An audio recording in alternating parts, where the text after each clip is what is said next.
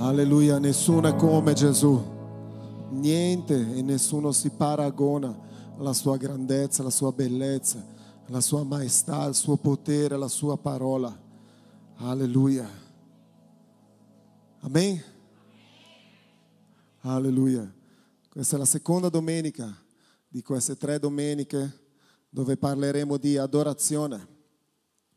Facciamo un breve, un breve riassunto per quelli che non erano presenti, per quelli che hanno perso la puntata precedente. Alleluia.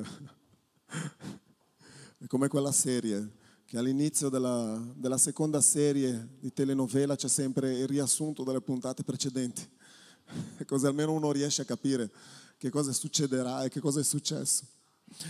Allora, questa, questo pomeriggio, questa mattina parleremo di adorazione come sacrificio. Settimana scorsa abbiamo parlato, per chi era presente in interrogazione, adorazione? Ai ai ai. allora abbiamo parlato di adorazione come prostrarsi, come rendersi.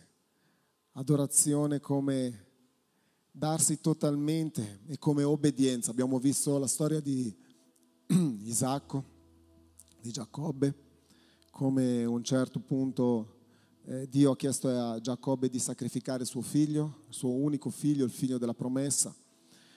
E prima, parlando di adorazione, abbiamo visto che Gesù dà alcune regole per l'adorazione e, e rispondono alle domande di dove, chi e come. Dove?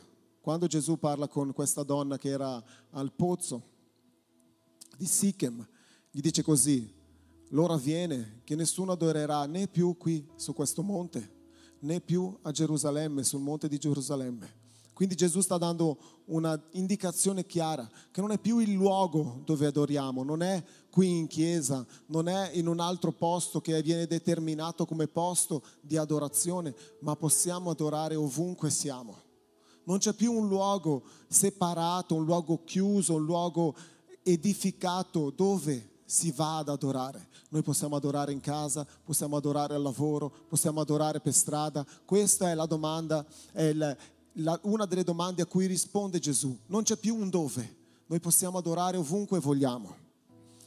Secondo, chi? Chi stiamo adorando? Gesù risponde, noi conosciamo chi adoriamo, voi non conoscete chi state adorando. Quindi dobbiamo fare attenzione ad una cosa di cui parleremo oggi. Che cosa e chi stiamo adorando? Fare attenzione, abbiamo bisogno di conoscere. Gesù dice, noi conosciamo chi stiamo adorando. Quindi abbiamo bisogno di avere questo rapporto con Dio attraverso la sua parola, attraverso lo Spirito Santo di Dio, per poter, poter conoscere chi stiamo adorando, il vero Dio. E poi Gesù dà una, una terza regola. Come? E dice, è arrivato il tempo in cui i veri adoratori adoreranno in spirito e in verità. Quindi dove, chi e come, in spirito, in verità. Dal dentro al fuori. In spirito parla di tutto ciò che c'è dentro di noi, con i pensieri, con il cuore, con una trasformazione della nostra mente attraverso la parola. E poi c'è in spirito e in verità. Ossia tutto ciò che io ho imparato, tutto ciò vengo, per cui io vengo confrontato attraverso la parola, che cambia il mio interno, deve essere qualcosa che poi scaturisce verso l'esterno. Ossia la parola di Dio mi trasforma all'interno, io adoro con tutto il mio cuore, con tutta la mia mente, con tutti i miei pensieri. E poi ci deve essere un'azione di questo interno di questo cambiamento interno, ci deve essere un'esternazione di questo cambiamento e per quello che noi allora adoriamo in verità, in spirito, in verità. Dio, la sua parola, lo Spirito Santo trasforma la nostra mente, il nostro cuore, il nostro interiore, perché noi possiamo adorare. E una delle traduzioni è prostrarci a Dio, mettere davanti a Dio tutto ciò che siamo, tutto ciò che abbiamo internamente dentro di noi per poi esternare questo e adorarlo in verità con le nostre parole, con le nostre azioni, con ciò che facciamo. Queste è indicazioni dell'adorazione che Gesù stesso parla e ci dice, ci insegna. Settimana scorsa abbiamo parlato di obbedienza, questa settimana ne parleremo un pochino, ma per parlare di qualche cosa di più importante. Eh, il tema di oggi è adorazione e sacrificio. Abbiamo visto verse Genesi capitolo 22, versetti 1 e 2. Dopo queste cose, Dio mise alla prova Abramo e gli disse, Abramo, egli rispose, eccomi. E Dio disse, prendi ora tuo figlio, il tuo unico, colui che ami, Isacco, e va nel paese di Moria e offrilo là in olocausto sopra uno dei monti che ti dirò. Versetto 12.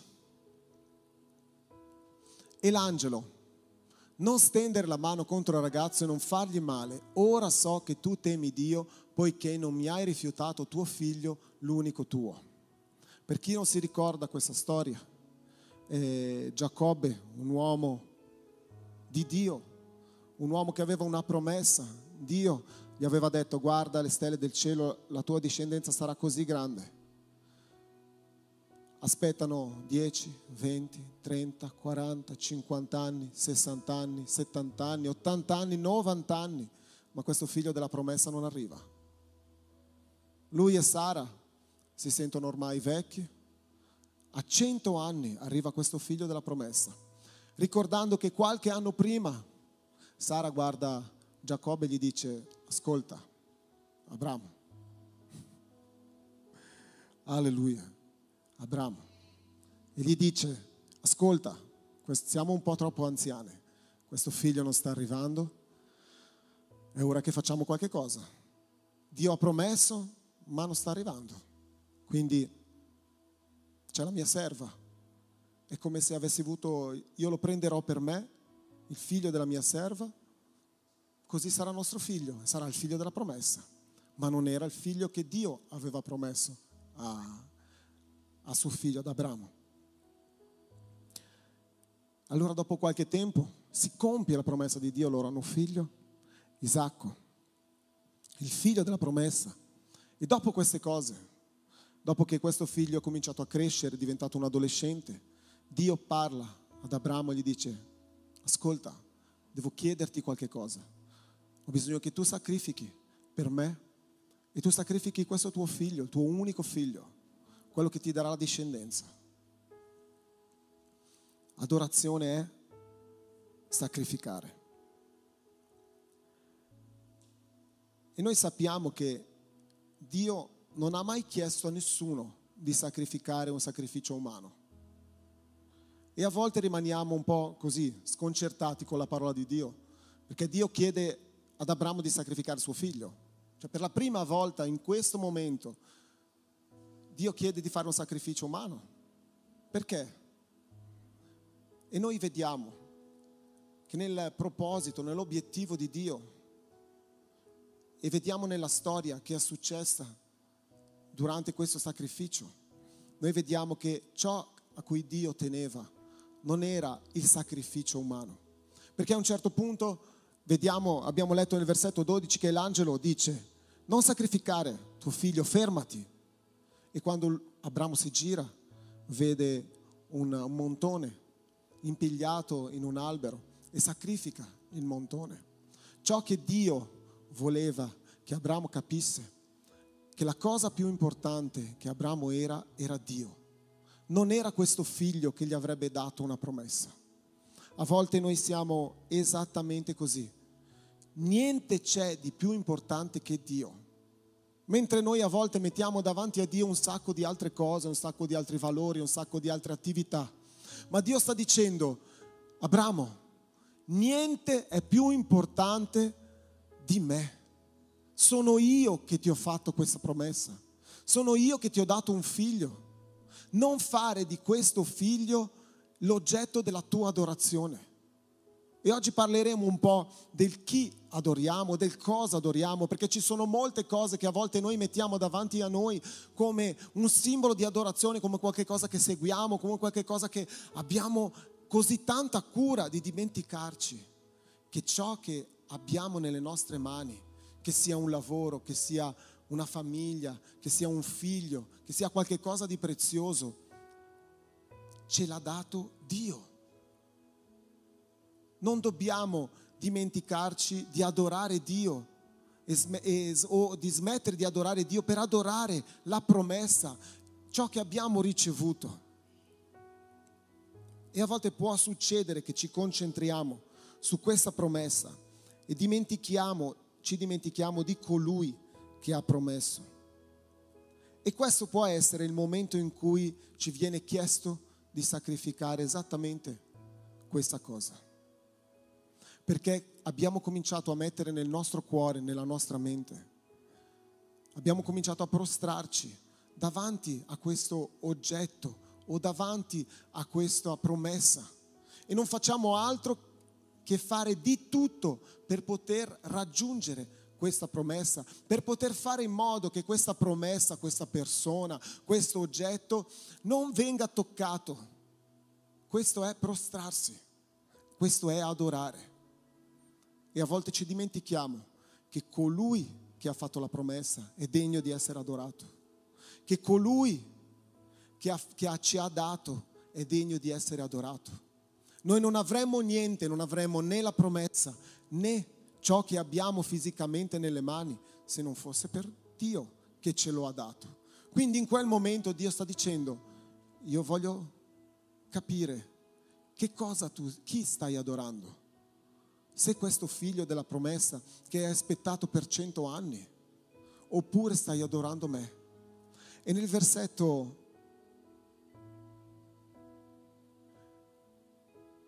nel versetto 12, rimetti il versetto 12 per favore. L'angelo dice così, non stendere la mano contro il ragazzo e non fargli male. Ora so che tu temi Dio, poiché non mi hai rifiutato tuo figlio, l'unico tuo. Adesso Dio dice ad Abramo, adesso so e riconosco che tu mi temi. Perché dopo tutti questi anni che tu hai aspettato la promessa, adesso hai ricevuto la promessa, continui ad adorarmi. Non hai smesso di adorarmi perché hai ricevuto la promessa, hai ricevuto questo figlio, hai cominciato ad avere cura di questo figlio e ti sei dimenticato di me. Dice no, adesso so che tu mi temi e tu adori solo me perché non mi hai rifiutato tuo figlio, l'unico figlio che avevi. Adorare è sacrificare. Niente deve essere più importante dell'adorazione a Dio. E ti spiego perché. Perché quando adoriamo qualcos'altro che non sia Dio, qualcun altro che non sia Dio, noi stiamo impedendo che succeda ciò che Dio ha promesso. Quando la nostra concentrazione è sulle cose o è sulle persone o è su qualcos'altro o è sulla promessa o è su un progetto, su qualsiasi altra cosa e non su Dio, noi stiamo impedendo di ricevere ciò che Dio ha per noi. Noi sappiamo che Dio ha un futuro di pace e non di male. La sua volontà è buona, perfetta e piacevole. Ciò che Lui ha per noi è qualcosa di grande, un futuro abbondante, un futuro di gioia. Quindi queste sono le promesse di Dio. E noi sappiamo che qualsiasi altra cosa, la gioia di questa cosa è passeggera, perché una macchina nuova diventa vecchia, perché una persona molto cara poi viene a mancare, perché un futuro di ricchezza può succedere qualsiasi, altra, qualsiasi cosa e questa ricchezza può, può finire. Quindi noi, se noi ci aggrappiamo a queste cose, adoriamo queste cose, ci prostriamo, abbiamo il cuore pieno di queste cose, prima o poi queste cose finiscono e la nostra gioia, la nostra felicità, il nostro futuro finiscono insieme a quella cosa. Questo è l'importante per quello che dobbiamo adorare Dio, perché ciò che Lui ha per noi è molto di più di quanto noi possiamo immaginare o possiamo sperare. Quindi per questo noi dobbiamo adorare Dio, per poter ricevere ciò che Dio ha per noi. Settimana scorsa abbiamo detto questo, che quando noi ci prostriamo perché adorare, uno dei significati di adorare è prostrarsi. Quindi quando noi ci prostriamo e accettiamo la volontà di Dio, accettiamo che la sua volontà sia fatta in noi, non la nostra volontà sia fatta in noi. Perché molte volte il nostro volere, il nostro volere le nostre decisioni sono decisioni che hanno un, eh, un tempo determinato. Può essere anche quando sarò grande voglio diventare, ma a un certo punto diventiamo grandi mentre le promesse di Dio sono eterne, sono molto più grandi, la sua visione della nostra vita è molto più ampia di quanto noi pensiamo. Quindi quando noi ci prostriamo, quando noi ci inginocchiamo a Lui, diamo a Lui nel nostro spirito, diciamo Signore io ti adoro, io ti affido tutto ciò che ho. Io ti affido il mio futuro, ti affido la mia casa, la mia famiglia. Quando facciamo questo noi riceviamo ciò che Lui ha per noi. Quando invece noi ci prostriamo davanti a altre cose, riceviamo queste cose che sappiamo che sono passeggere, che non sono eterne. Mentre le promesse di Dio sono eterne, Dio ha per noi un futuro eterno. Perché finito qui abbiamo un futuro nel cielo, insieme a Dio. Questa è la nostra speranza e la nostra fede. Genesi capitolo 22 dal 15 al 18. Vediamo cosa succede nella stessa storia. L'angelo del Signore chiamò dal cielo Abramo una seconda volta e disse, tutte le nazioni della terra saranno benedette nella tua discendenza, perché tu hai ubbidito alla mia voce. Dopo questo presunto sacrificio, il sacrificio del montone, dopo che Dio dice ad Abramo, adesso so che mi temi, lui rinnova le promesse ad Abramo. Un'altra volta gli dice, la tua discendenza sarà come la sabbia del mare e le stelle del cielo e tutte le nazioni saranno benedette a causa della tua adorazione. Questa è l'importanza per cui dobbiamo riconoscere e sapere chi stiamo adorando. Perché una volta che ci prostriamo a Lui, lui rinnova le promesse che lui ci ha già dato. Lui rinnova e dice, io ho per te realmente un futuro di pace. Io ho realmente per te un futuro di abbondanza, una vita abbondante. Io realmente ho per te tutto ciò che io ho pensato di buono tutto ciò che io ho pensato di perfetto, tutto ciò che io ho pensato di piacevole, io realmente ce l'ho per te. Tutte le volte che noi ci disponiamo ad adorare Dio, Lui rinnova queste promesse. Tutte le volte. Così come ha fatto con Abramo, in quella prova di sacrificare suo figlio. Ora riconosco che tu mi temi e ora so che tu sarai benedetto Ora rinnovo le mie promesse, tu sarai benedetto. Le nazioni saranno benedette per causa tua. Noi siamo benedetti a causa di quell'obbedienza che ha avuto Abramo, a causa di quel sacrificare che lui ha fatto, nel mettere Dio al di sopra di una generazione futura che sarebbe stata quella che arri- sarebbe arrivata da suo unico figlio.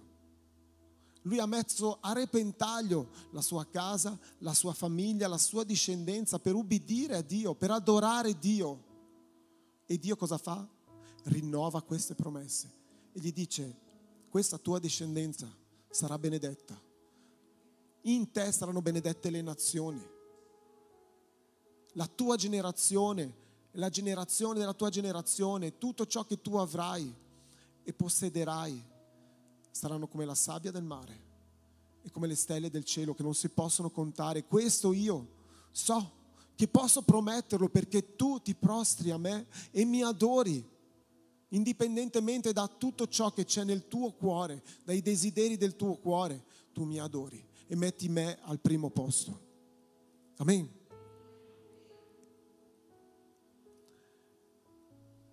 Perché quando sacrifichiamo ciò che è nostro, Dio ci dà ciò che è suo.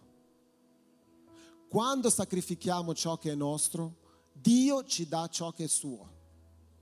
Di così, quando sacrifico ciò che è mio, Dio mi dà ciò che è suo. È importante per quello che Gesù dice. Noi conosciamo Dio che adoriamo e voi non lo conoscete. Per quello che è importante è leggere la Bibbia. Perché nella Bibbia c'è scritto ciò che Dio ha e ciò che Dio ha per noi. Chi Dio è e chi Dio è per noi. Se non conosciamo Dio, noi non possiamo conoscere ciò che Lui ha per noi. Quindi a volte noi ci concentriamo su ciò che vorremmo, su ciò che è nostro, sulla casa, sul lavoro, sul futuro che noi vorremmo, sul futuro dei nostri figli. Investiamo in questo e a volte siamo così impegnati che ci dimentichiamo che Dio ha un piano per noi, per la nostra casa, per i nostri figli. Dio ha un piano perfetto, buono e piacevole. E solo possiamo capire questo piano se leggiamo la parola di Dio, se parliamo con Dio, se lasciamo che lo Spirito Santo ministri nella nostra vita quali sono le volontà di Dio per noi. E quindi quando noi sacrifichiamo ciò che è nostro, quando noi diciamo, Signore, io vorrei questo, ma sia fatta la tua volontà. Cosa Gesù ha detto nel Getsemani? Signore, se è possibile, passa da me questo calice, evita che io debba passare tutto questo, ma sia fatta la tua volontà. Avete visto come la Bibbia parla della stessa cosa? In qualsiasi pagina noi possiamo prendere. È così coerente da scrittori che hanno vissuto in epoche diverse, in tempi diversi, in lingue diverse, parlano tutte dello stesso argomento di Gesù, dell'amore di Dio, del guardare a ciò che Dio vuole per noi, da quanto Lui ci ama. E Gesù dice, se è possibile passa di me questo calice, ma tuttavia sia fatta la tua volontà. Quindi quando noi sacrifichiamo adoriamo, cioè mettiamo davanti a Dio, ci prostriamo alla sua volontà, Lui ci dà ciò che è suo. Noi mettiamo nelle sue mani ciò che è nostro e Lui ci dà ciò che è suo, che è sempre molto più abbondante di quanto noi pensiamo. Amen. E possiamo capire questa, questa, questo significato, ciò che abbiamo detto fino adesso, da una storia. Gesù un giorno cammina in una città come faceva sempre, tutti i giorni, insegnando, curando, liberando, insieme ai suoi discepoli. E si ferma un giovane, un giovane ricco, che aveva molte possibilità, un buon giovane. La Bibbia dice, e lui stesso dice, chiede a Gesù che cosa devo fare per ereditare la vita eterna. E Gesù gli dice, tu osservi i comandamenti. E questo ragazzo gli dice, faccio tutto quanto. Quindi era un buon ragazzo. È uno di quei ragazzi che tu vedi e dici, uno di quei ragazzi, di quelle ragazze che tu vedi oggigiorno, un uomo, una donna che fanno di tutto. Sono dei buoni uomini, buoni mariti, delle buone mogli. Sono dei be- bravi ragazzi a scuola. Fanno tutto. Se chiedi qualche cosa, ti aiutano. Ma Gesù a un certo punto gli dice, ok, se mi vuoi seguire, va, vendi tutto ciò che è tuo ai poveri, dallo ai poveri e poi seguimi. Quel ragazzo non si è più visto. Ancora oggi lo stanno cercando. Perché ciò che lui adorava non era Dio. Ciò che c'era nel suo cuore non era in realtà Dio. Lui seguiva Dio, seguiva le regole di Dio, ma nel suo cuore non c'era Dio nel suo cuore c'erano le ricchezze. Ecco perché quando noi ci prostriamo a qualcosa, noi perdiamo ciò che Dio ha per noi. Questo ragazzo aveva nel suo cuore i soldi. Non vuol dire che era un cattivo ragazzo, ma nel suo cuore lui pensava ai soldi, ciò che aveva, ciò che era di suo possesso e si prostrava a questo. E ha perso la possibilità di seguire Gesù. Ecco che invece noi, quando ci prostriamo, dobbiamo mettere al primo posto Dio. Quando noi ci prostriamo, ci dobbiamo prostrare a Dio. Quando noi affidiamo, affidiamo qualche cosa nelle mani di Dio, perché noi possiamo ricevere ciò che Dio ha per noi. Alleluia. Sacrificare qualcosa, ma non qualsiasi cosa. Dico così, sacrificare qualcosa, ma non qualsiasi cosa. Questa è una cosa che è ricorrente nella parola di Dio. All'inizio, ancora prima di questa storia di Genosi, ci sono due fratelli, uno offre qualche cosa e un altro offre qualsiasi cosa. Uno offre il primo animale del suo gregge, primo che trova, e l'altro offre ciò che c'era di meglio della terra. Sceglie, sacrifica ciò che forse nei tempi nostri avrebbe valso qualcosa di molti soldi, qualcosa di valore e lo offre a Dio come un'offerta, come un ringraziamento. Adora Dio in, questo, in quest'area. E noi sappiamo che Caino, quello che ha offerto l'animale, un qualsiasi animale del greggio senza fare una scelta, viene allontanato, comincia a avere questa, questo sentimento dentro di lui, tanto da uccidere suo fratello a causa di quello che lui aveva fatto, perché aveva offerto il meglio e viene allontanato dalla sua famiglia. Oppure noi vediamo che Dio nei, in Levitico, quando parla delle leggi, dice così, non mi offrirete un animale zoppo, non mi offrirete un animale che ha dei problemi, non mi offrirete un animale senza un orecchio e via dicendo. Perché? A volte quando leggiamo tutte queste leggi, queste cose, ci sembrano una noia mortale. Ma Dio vuole farci capire che ciò che offriamo a Dio, la nostra adorazione a Dio, deve essere un'adorazione che ci costi qualche cosa. Non vado in chiesa perché sono di passaggio dal lavoro a casa, vado in chiesa perché voglio adorare Dio. Non è perché un caso mi trovavo lì, faccio qualche cosa, è perché realmente voglio fare qualche cosa. Questo è ciò che Dio ci sta dicendo. Non è qualsiasi cosa che, che posso adorare a Dio, ma è realmente qualcosa che ci costi del tempo, della fatica, a volte del denaro, a volte del, del tempo, a volte la nostra testa, a volte il nostro cuore, qualcosa per cui a volte soffriamo.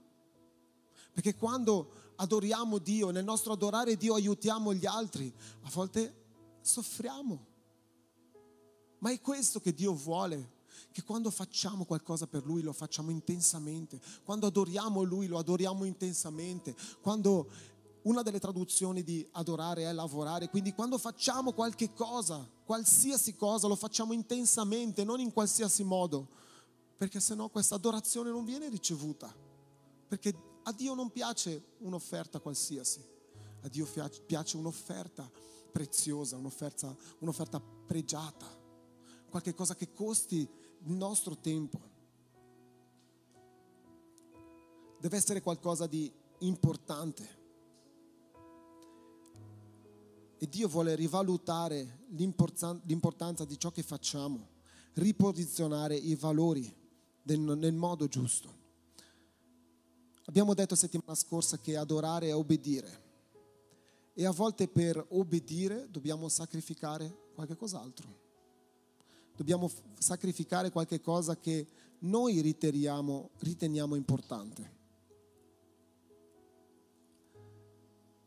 Qui entra un po' un conflitto. Per sacrificare qualche cosa, no, per obbedire, così come adorare, noi dobbiamo sacrificare qualche cosa. Quindi per adorare Dio, per fare la volontà di Dio, a volte Dio ci chiede di evitare alcune cose, evitare alcuni comportamenti, evitare alcuni luoghi. E questo è sacrificare per obbedire. Io voglio mostrarti nella realtà che noi molte volte capiamo già i principi di Dio, ma quando parliamo di Dio pensiamo di non capirli, perché ci sembrano molto difficili. Però nella realtà noi viviamo già questi principi in alte aree, solamente non li abbiamo presi come principi generali e principi del regno di Dio. Ti faccio questo esempio di, di quello di cui abbiamo appena parlato. Per obbedire, quindi per adorare, bisogna sacrificare a volte qualcosa. I nostri figli o coloro che sono, stanno sotto di noi al lavoro, a cui diamo delle direzioni, a loro piacerebbe fare qualche cosa, a fare qualche cosa nel lavoro nel loro modo, fare qualche cosa a casa nel loro modo. I nostri figli vorrebbero giocare con il tablet tutto il giorno, ma noi gli chiediamo, Edoardo, per favore fai questo. Edoardo, per favore fai quell'altro. E per obbedirci, loro devono sacrificare qualche cosa a cui gli piace. Quindi sacrificare il tablet per poter andare a studiare, per dover andare a studiare, perché noi gli diciamo, dai, vai a studiare, ma loro vorrebbero stare sul tablet tutto il giorno. Oppure al lavoro, qualcuno ha un'idea che vorrebbe eseguire nel suo modo, ma il suo capo gli dice, vorrei che la facessi in questo modo. Cosa fai? vai via dal lavoro o la fai nel modo in cui il capo vorrebbe? A volte, per poter adorare, per poter obbedire, dobbiamo sacrificare. Ed è molto semplice quando parliamo dei nostri figli, del nostro lavoro, ma è un po' più complicato quando parliamo di Dio, perché ci tocca personalmente. Perché al lavoro, finito il lavoro, vado a casa, con i nostri figli il giorno dopo è un altro giorno e speriamo e crediamo che un giorno impareranno quali sono i veri valori delle cose senza mettere il tablet all'inizio e, e lo studio alla fine. Ma è questo, il regno di Dio è molto più vicino di quanto pensiamo. I valori del regno di Dio sono molto più vicini di quanto pensiamo. E a volte Dio ci chiede di sacrificare qualche cosa che noi riteniamo di molta importanza per obbedienza. Però quando siamo con i nostri figli, quando siamo al lavoro, per noi è molto, forse è molto più semplice, ma quando si tratta della nostra vita personale e della nostra convita con Dio, pensiamo che sia un pochino più complicato. E il problema di questo è che alcuni potrebbero pensare che noi ci trasformiamo in zombie cristiani Ossia che quando diventiamo cristiani non possiamo più fare questo, non possiamo più fare quello, non si può dire così, non si può fare così, ti devi vestire in un certo modo, è questo e quell'altro. Ed è il motivo per cui molti sono insoddisfatti. Molti cristiani sono insoddisfatti e molti che si avvicinano a Cristo hanno paura di avvicinarsi a, a Dio perché hanno paura di perdere determinate cose, hanno paura di diventare degli, degli zombie che camminano tutti nello stesso modo. Sembra che non abbiamo più volontà, ma ciò che è importante è guardare al di là. Per quello è importante guardare alla parola di Dio e conoscere Dio. Ritorno a dire, Dio ha per noi molto di più di quanto pensiamo. E solo lo possiamo sapere se leggiamo la sua parola, se parliamo con lui, se lo ascoltiamo, se abbiamo un rapporto con lui, allora possiamo capire che determinate cose sono superflue. Non ci servono per arrivare dove Dio vuole, dove Dio vuole portarci e non appena dove noi vogliamo andare. Questo è adorare, mettere al primo posto la volontà di Dio e a volte tralasciare la nostra volontà, le nostre voglie i nostri desideri, perché i desideri di Dio sono molto più grandi dei nostri. La, le volontà di Dio per noi sono molto più grandi delle nostre volontà. Alleluia.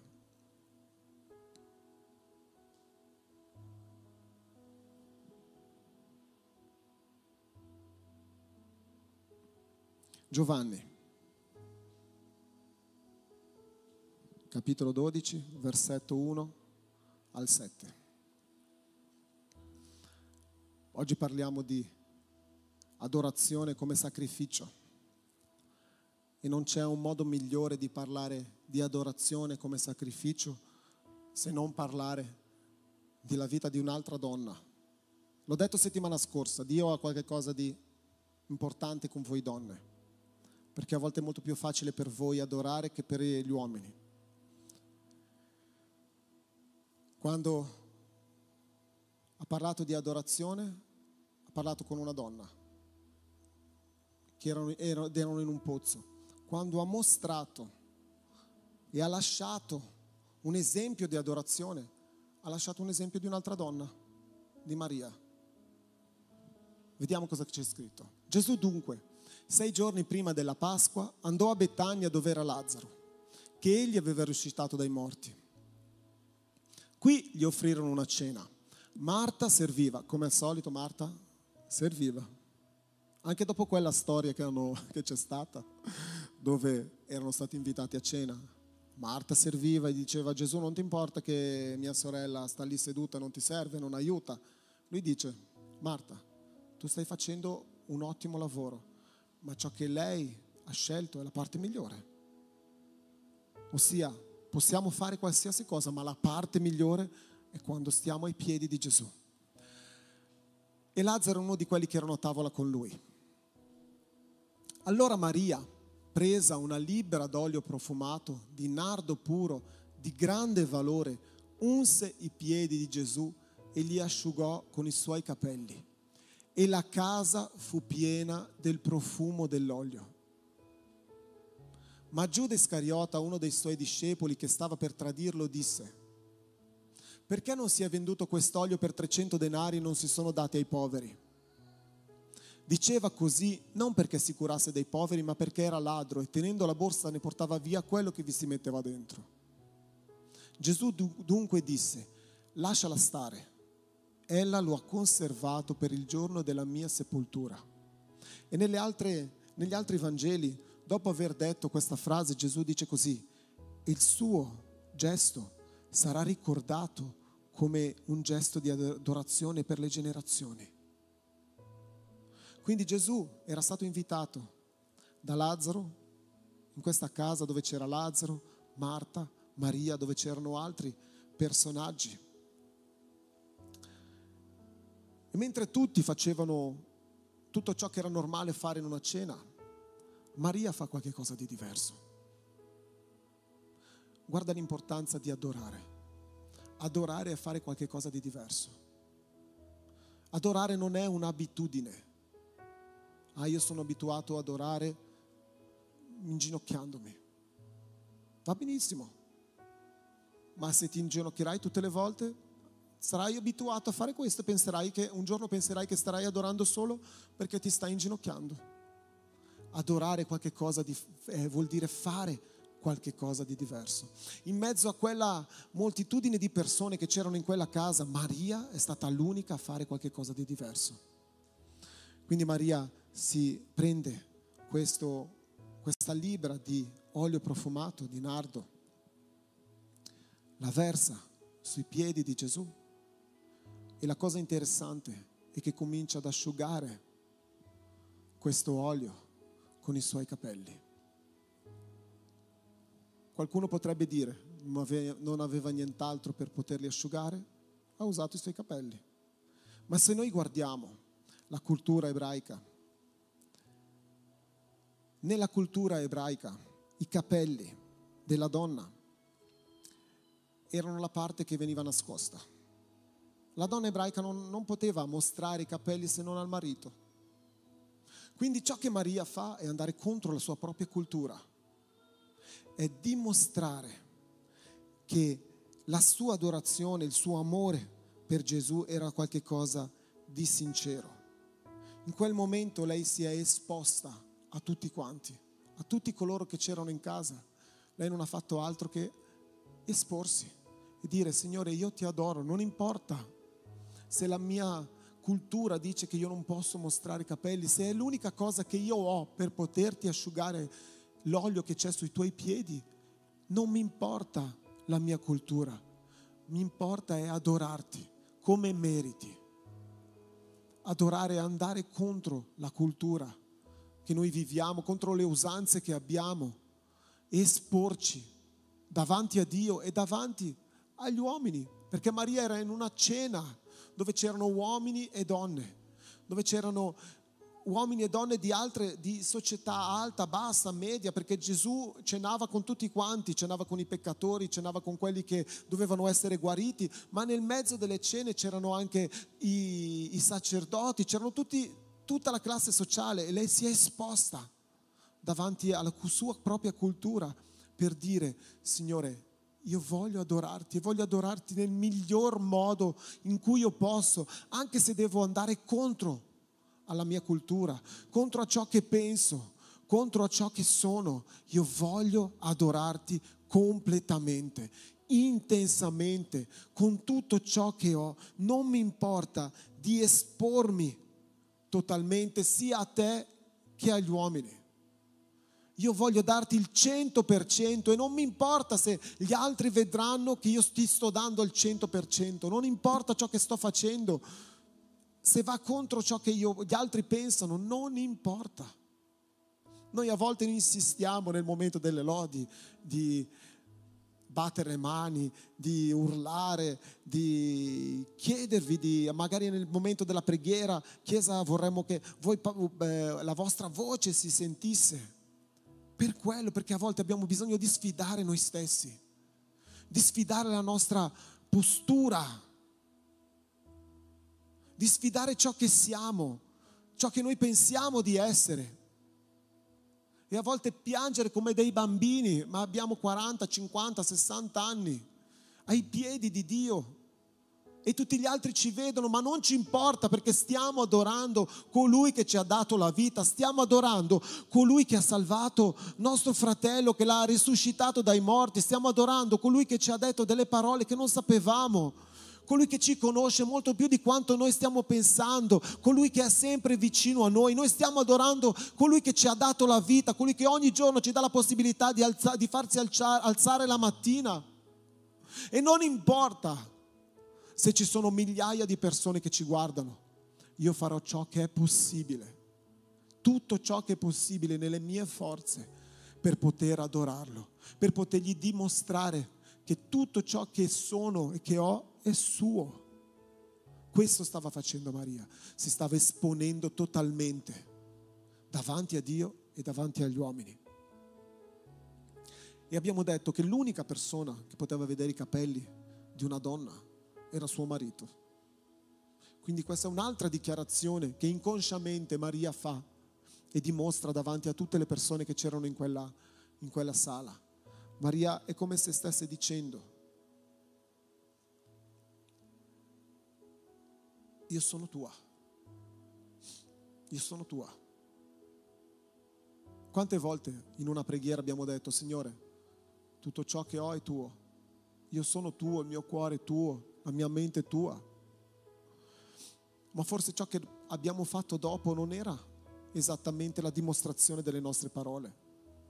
Maria non ha detto niente, ha fatto solamente e ha dimostrato perché tutti gli altri capissero ciò che lei era. Era possessione di Gesù.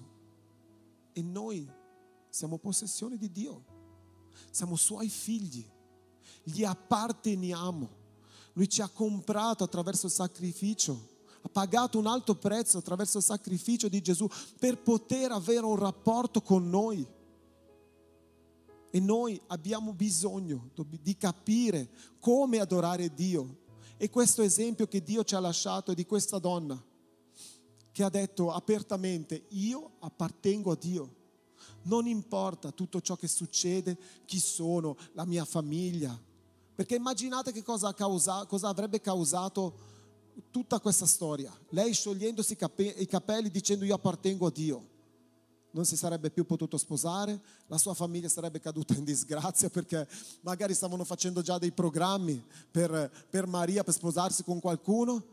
E lei ha fregato tutti quanti e ha detto io appartengo a Dio, io voglio essere Dio, io adoro Dio, io voglio essere di Dio, io adoro Dio con tutto ciò che sono. Non importa il mio futuro, non importa il mio passato, non importa ciò che sto vivendo adesso, dove sono, con chi sono, io appartengo a Lui. Questa è adorazione. Terzo, nella cultura ebraica, quando un rabbino era presente, un maestro era presente, lui aveva i suoi allievi. Noi vediamo che Gesù molte volte lui si siede e i suoi discepoli si siedono intorno a lui e ai suoi piedi. Questa era la dimostrazione che qualcuno era un allievo di un maestro, un allievo di un rabbino. Era qualcuno che veniva elevato perché essere un allievo di un rabbino, essere un rabbino, era una posizione elevata nella società, perché aveva un rapporto con Dio in quel tempo. Erano loro i sacerdoti, che, i rabbini che avevano la possibilità di parlare con Dio e di parlare delle cose di Dio, perché Dio si rivelava solo a loro. Quindi Maria rompe anche, questo, anche questa cosa. Lei si mette ai piedi di Gesù e unge i piedi di Gesù. Se qualcuno, un rabbino, un maestro, non voleva avere a che fare con un allievo o che diventasse suo allievo, poteva respingere. Se Gesù non avesse voluto dimostrare che lui accetta chiunque perché venga ai suoi piedi, perché vuole dimostrare, per sentire il suo amore, avrebbe mandato via Maria. Mentre Gesù accetta questa posizione che Maria assume, anzi, in mezzo a quelle persone Maria ha assunto questa, questa posizione di allieva di un rabbino, è stata elevata attraverso la sua adorazione. Quindi quando noi adoriamo, Dio ci eleva al di sopra della cultura, al di sopra della nostra posizione. E noi sappiamo che molte volte noi, quando ci siamo prostrati davanti a Dio, Dio ci ha elevato davanti alla vista delle altre persone. A volte qualcuno che non era nessuno, non si considerava nessuno, Dio lo ha alzato, lo ha elevato, perché Dio utilizza le cose che non sono per confondere le cose che sono. Guardate un'altra volta la Bibbia, non si confonde. Dio usa chi non è per confondere chi è. E Maria si mette ai piedi di Gesù e in quel momento Maria acquisisce un, una posizione elevata nel mezzo della società, una donna, che in quel momento, in quella cultura, valeva come se fosse zero. Serviva per fare le pulizie, come Marta e Gesù eleva una, tutta quella, quel settore femminile. Dice, anche loro fanno parte, anche loro possono adorarmi. E lo fa ogni volta che chiunque si mette ai suoi piedi ad adorarlo, lo eleva ad una situazione, ad una posizione che, ha, che è visibile agli altri. A volte non ci sentiamo nessuno.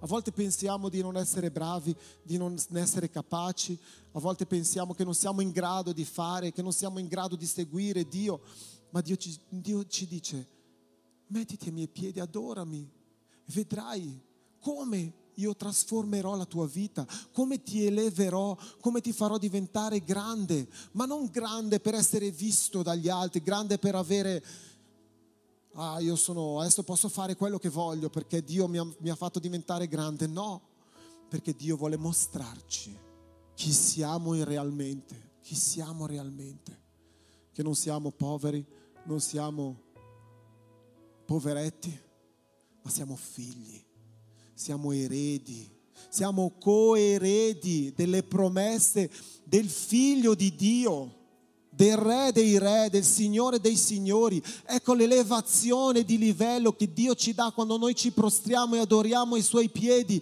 Lui ci dimostra che siamo figli Suoi, che siamo coeredi delle promesse del regno di Dio, che abbiamo tutto ciò che vogliamo avere, che Lui ha per noi. Ecco cosa fa l'adorazione. Ecco che cosa vuol dire adorarsi.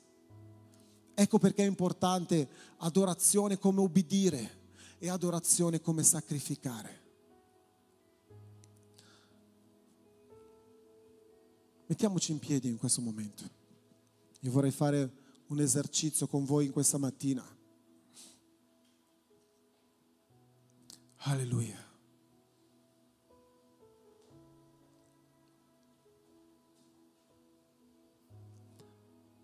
Adorare è prostrarsi.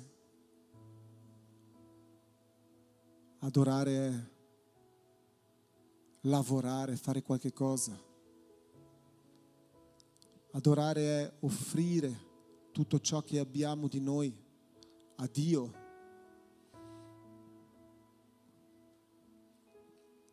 Adorare è avere una posizione di inferiorità e assumere questa posizione dicendo Signore, realmente io riconosco di non essere niente, così come abbiamo cantato, per la tua grazia che sono qualche cosa, per la tua grazia che ho qualche cosa, per la tua grazia e per la tua misericordia che io mi sveglio ogni mattina e che io ho ciò che ho. Io vorrei fare questo esercizio insieme a voi. Insieme a voi. Chiudete i vostri occhi. Pensate a ciò che è successo nel passato, ciò che sta succedendo nel vostro presente.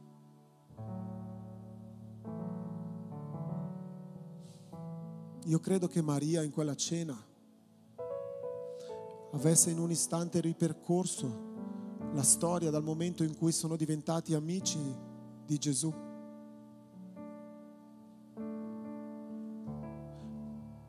Lei ha ripensato alla tristezza della, del lutto di suo fratello. Lei ha pensato alle difficoltà che hanno dovuto passare.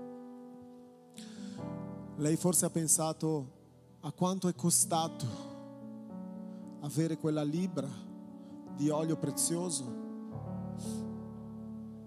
che era già stata usata una volta per ungere suo fratello che era, che era morto. Perché Gesù in quel momento non aveva risposto subito quando era malato. Io mi immagino lei pensando a tutte queste cose. E a un certo punto, immagino io, che nel mezzo di quella moltitudine di persone che camminavano in casa, che mangiavano, che ridevano, che scherzavano, L'unica cosa che lei ha pensato è stata io ho bisogno di mostrare a Gesù quanto vale, dimostrare a Gesù quanto io tengo a Lui, quanto lo amo. Per questo che ha preso la cosa più preziosa che aveva in casa. Ha preso la cosa più preziosa che aveva, che era la sua dignità e si è prostrata ai piedi di Gesù e lo ha adorato. Per questo Gesù ha inserito questo momento di adorazione, perché anche le generazioni future potessero riconoscere, vedere come realmente abbiamo bisogno di adorare. Io ti voglio inventa- invitare a pensare tutto ciò che è passato, tutto ciò che stai vivendo, magari di negativo, di triste, ma di come Gesù è intervenuto in quei momenti, gli ha dato consolo, ha dato liberazione, ha dato grazia, ha dato aiuto, di come, in che situazione ti trovavi e in quella stessa situazione qualcuno è arrivato a parlarti di Gesù, qualcuno ti ha ricordato le promesse di Gesù e tu ne sei uscito, ne sei uscita più forte. Io voglio invitarti a pensare questo e dopo aver fatto questo io voglio invitarti a ringraziare Gesù per chi Lui è. A ringraziare Gesù per quello che Lui fa giornalmente nella nostra vita, per la forza che ci dà, per la grazia che ci dà, nonostante i nostri errori per come Lui ci accetta ogni giorno e rinnova la sua misericordia e la sua grazia ogni giorno, nonostante i nostri errori. Io voglio invitarti a pensare a questo e adorare Dio come merita, con tutto il nostro cuore, con tutta la nostra mente. Se in questo momento ti senti, senti dentro di te contrito, vuoi chiedere perdono a Dio per non averlo adorato così come merita, se tu vuoi adorarlo in un modo speciale, ti invito a fare ciò che senti, a metterti in ginocchio, ad alzare le tue mani, a gridare a Dio quanto lo ami. È possibile, è possibile adorare a Dio contro ogni cultura. Alleluia, adora Dio questa mattina, adoralo intensamente.